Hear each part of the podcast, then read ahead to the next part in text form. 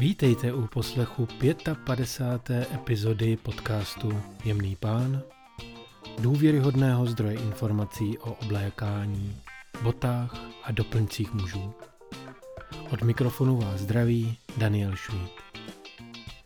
Potěšili jste mě, respektive několik z vás, posluchačů, mě potěšilo svými zprávami a dotazy. Přišlo totiž pár velmi pochvalných slov a ujištění, že tam někde na druhé straně jste. Nebudu zastírat, jak velkou radost z toho mám.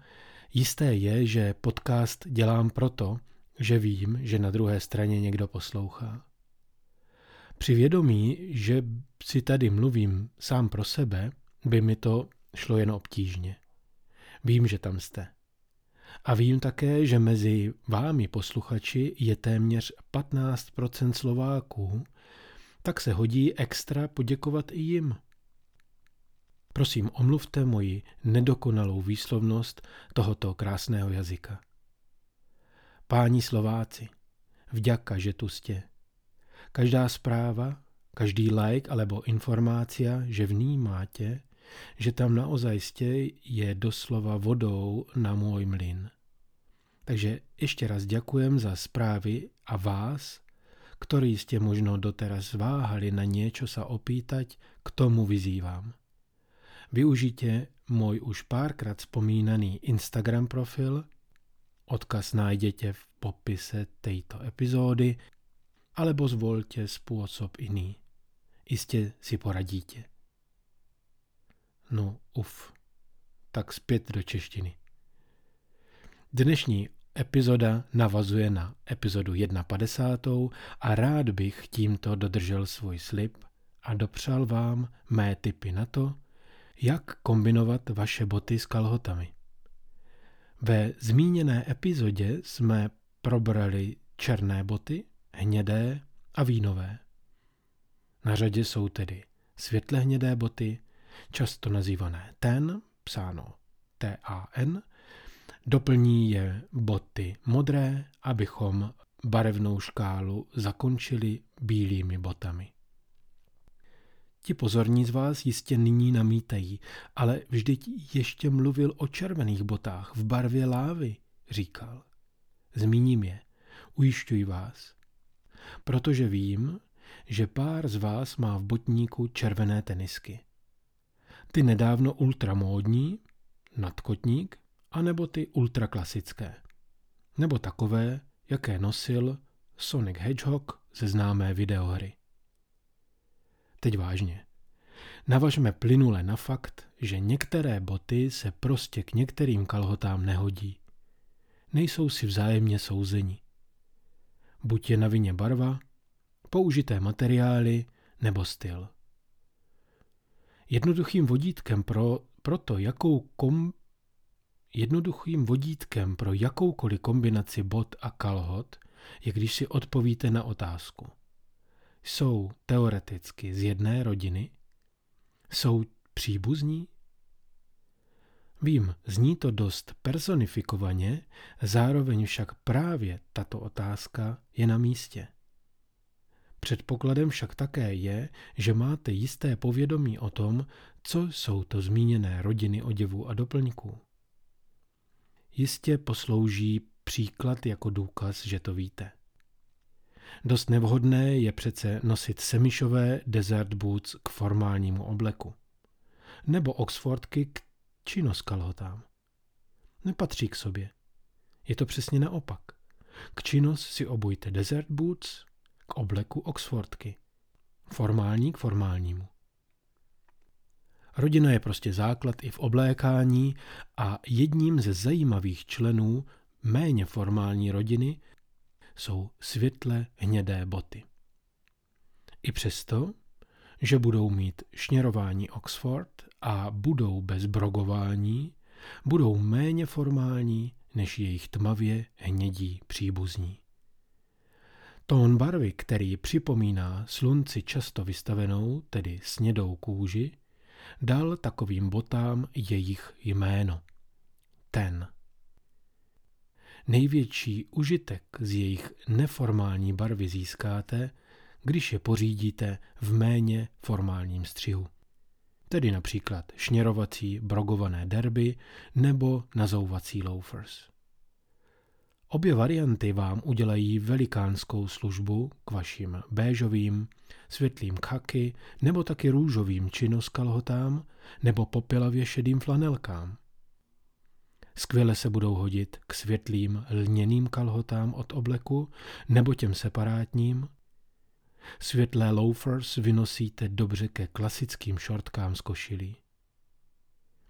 Světle hnědé šněrovací derby s mohutnější podešují budou vypadat dobře ke všem džínům a kalhotám z kordu, tedy manšestrákům.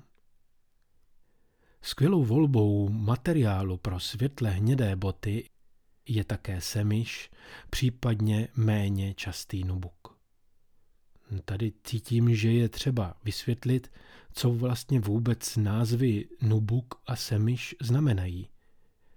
Vnořte se tedy na pár minut se mnou virtuálně do kože lužny.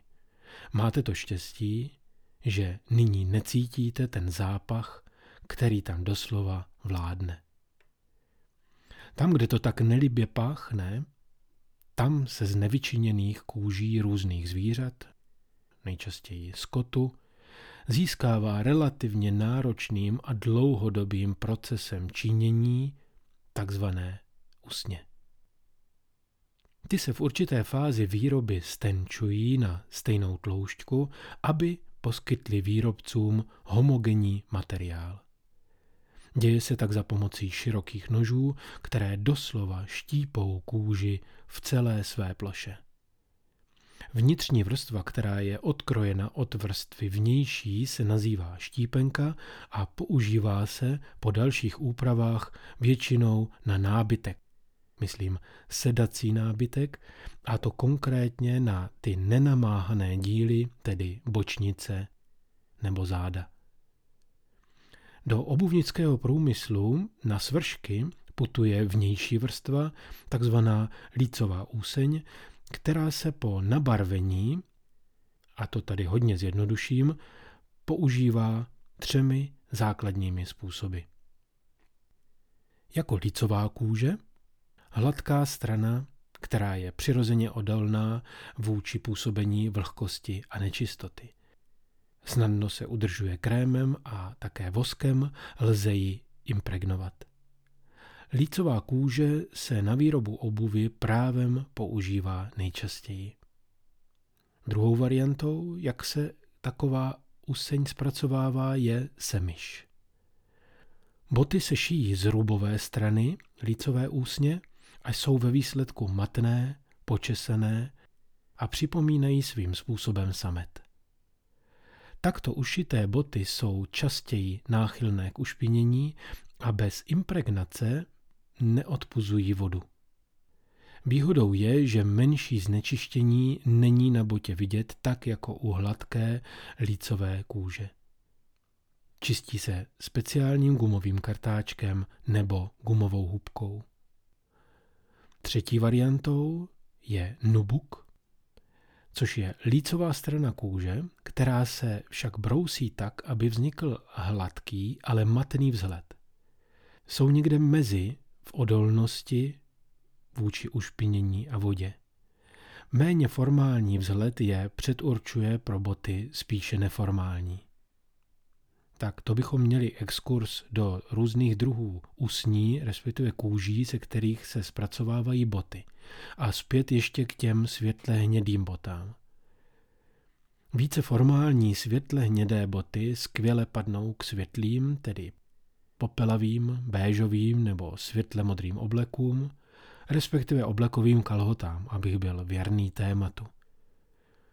Udělají vám velikou službu, zmírní doslova to dusno, když budou zmíněné obleky vzorované třeba s křídovým nebo vlasovým proužkem, nebo s okny. Tím nechci říct, že světlé obleky s proužkem nebo s okny jsou něco špatného. Naopak. Pojďme na modré boty. Může se jevit na první pohled divná, taková modrá barva na botách, pokud chcete postavit váš botník chytře.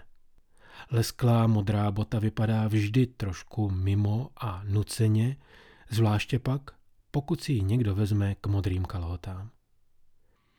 V případě, že dáte modré kůži šanci v ležérnějším stylu bot, najednou se z ní stane logický a doslova perfektní způsob, jak dodat šatníku na osobitosti. Texturovaná kůže, jako je zmíněný nubuk, funguje lépe než dobře u boat shoes. Tmavě hnědé semišové driving shoes, jaké vyrábí například TOC, jsou elegantní, nabité stylem a funkční lehkostí. Modré neformální boty jsou synonymem pro léto, moře a přístavy. Zvláště k světlým letním kalhotám z bavlny či lnu, šortkám různých barev, jsou jak dělené. Semiš dodává botám hloubku, jistou formu optiky, která přitahuje oči. V modré barvě je semiš dokonalý a není náhodou, že o Blue Suede Shoes zpíval i Elvis Presley. Přestože připomíná modrý samet, o kterém mimochodem zpívá v nesmrtelném ploužáku Bobby Vinton, nebudou modré semišky panovačné nebo okázalé. Zasadí vás však do jisté skupiny lidí, zvláště pokud si je obujete k flanelovému obleku s rolákem. Modrý semiš a nubuk je ideální pro desert boots a chaka boots. Rozdíl mezi těmito dvěma typy je ve výšce boty a v počtu dírek šněrování. Čaka mají na každé straně jen dvě, dosahují tak tak na kotník, ty pouštní nejčastěji čtyři dírky na každé straně a dosahují nad kotník. Když v tmavě modrých botách tohoto typu zmoknete, nebude na nich vidět vlhkost. Jsou dost temné, aby vlhkost opticky pohltili. Oba styly vypadají skvěle s džínami, jsou dost drsné, ale stále dost chytré a jemné na večeři v méně formální restauraci nebo drink na baru. Důležité je však neladit odstíny takových bot a kalhot úplně k sobě. Dbejte, aby byly boty o dva tóny tmavší. Pokud máte pochybnosti, respektive to neumíte rozpoznat, rozbijte tento celek odlišnými ponožkami, třeba bordo s kořicovými nebo kaky. Nebo bílými? Bílé ponožky je otázka bez jasné odpovědi. Bílé tenisky je však odpověď bez otázky. Když společnost Common Projects téměř před 15 lety uvedla na trh svůj model Achilles Low, pomohla tato italsko-americká značka obuvy upevnit novou kategorii v pánské oblékání. Tenisky, které se chovaly doslova jako chytrá bota. Přestože celobílé tenisky nebyly tehdy žádnou novinkou, nutno tady zmínit mnohem starší model Stan Smith od Adidas, Converse od Chuck Taylor nebo Reebok Workout, ani jedny z nich nebylo snadné vzít k oblekovým kalhotám. Achilles Low a všechny podobné modely, tedy čistě bílé minimalistické tenistky bez lok, vyrobené z prémiové kůže, můžete nosit téměř ke všemu. Samozřejmě opět ve správném kontextu. Pravděpodobně to nebudou nejlepší boty na pohovor, budete-li se ucházet o místo v top advokátní kanceláři. Bílé tenisky se budou hodit k jakémukoliv obleku, s jistou dávkou odvahy dokonce i černému. Ze své zkušenosti však dodám, že bude lepší, když košili s kravatou vyměníte za něco jako rolák nebo polo s dlouhým rukávem. Bílé tenisky budou vypadat skvěle s jakýmikoliv džíny, od těch prémiových, těžkých, japonských, až po ty, které jsou téměř rozdrcené kameny. Totéž platí pro činos i šortky. Jedinou ošemetnou věcí na bílých teniskách je právě jejich bělost. Čistě bílé tenisky fungují opravdu k jakýmkoliv kalhotám. Potlučené, zaprášené a zašlé nefungují k žádným. Mít něco tak univerzálního, vyžaduje opravdu péči, a to i několikrát za den, třeba vlhčenými ubrousky. Lezou se vám do tašky každopádně. Četnost, s jakou je budete muset používat, záleží na tom, kudy, kam nebo na čem šlapete. A červené tenisky? Svoje první červené tenisky jsem si koupil, když mi bylo tak 22. Byly to zářivě červené, klasické nízké Converse Chuck Taylor s tou typickou bílou podrážkou. A nosil jsem je spoustu let. Praním a sluncem byly už tmavě růžové, skvěle však fungovaly k volným světle modrým džínům a bílému triku, což byla moje tehdejší uniforma na volný čas. Takže dvacátníci vzhůru do červených klasických tenisek máte zelenou. Někdy příště se budeme zabývat také dvojbarevnými botami, takzvanými spectators a saddle shoes, které nemají nyní mnoho příznivců, za to získávají spoustu pozornosti, když je máte na sobě vy. Do té doby, než je společně takto virtuálně obujeme, se mějte hezky, ať se vám daří a zůstávejte elegantní.